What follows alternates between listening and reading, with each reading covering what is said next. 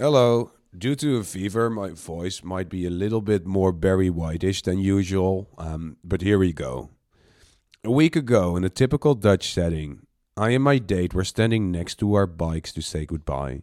It was a nice date with some deeper conversation. She asked if she asked too many questions during the date. Before I could respond, I giggled a little. Why did you just laugh? she asked me. Well, usually it's me that asks this question, as I sometimes am insecure about whether I'm too much. Not at all, she responds. How does this relate to startups?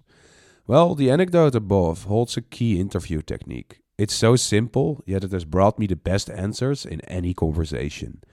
Let's go back to 2019. As any millennial in his late 20s, I once had a podcast. Back then, I was trying to make it as a stand up comedian, and I was depressed. Are the two related? A little, research has shown.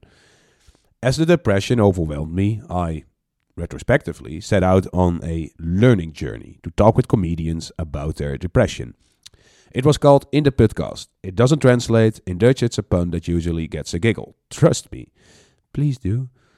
Before I started my podcast, I had a talk with Naida, a person who had a lot of experience with interviewing at NPO Radio 1, the Dutch public radio station. I met her via a mutually connected comedian at a panel discussion on the limits of humor. It's all connected to comedy in one way or another. When I met up with Naida, she gave me the best interview tip. When you're talking with someone, do not only listen to the literal words you're hearing back. You're sitting across a human being with a lot of nonverbal communication. All you need to do is to mention these nonverbals as a question. The person in front of you likely didn't notice the nonverbal, as it's a truly honest reflex. I once was in a client meeting trying to investigate the current innovation approaches at a corporate. I asked the client in front of me, How do you usually make sure you innovate?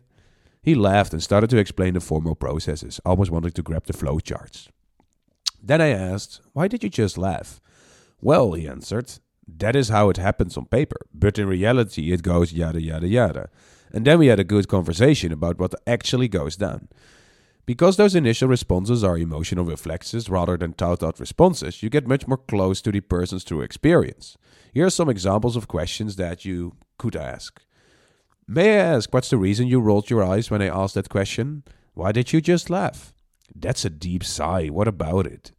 That's a relatively short answer. Anything to it?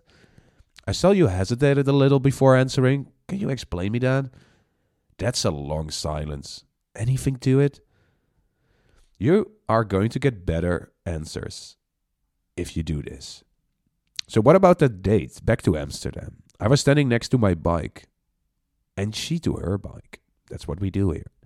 I realized that I just had given an answer to a question I've never been asked before. I also realized I told her the above story with the interview technique during the date. She applied it right away. Clever girl. Later, she joked that the technique was really working. Answering that question felt a bit scary at first, as I felt vulnerable in sharing an insecurity of mine. Yet it also felt good to share. With this technique, you can uncover deeper layers, emotional attachments, and attitudes of the person in front of you. You can apply it anywhere customer interviews, dinner parties, and dates. I'm curious to, curious to hear stories you uncovered with this technique. Let me know if you have any.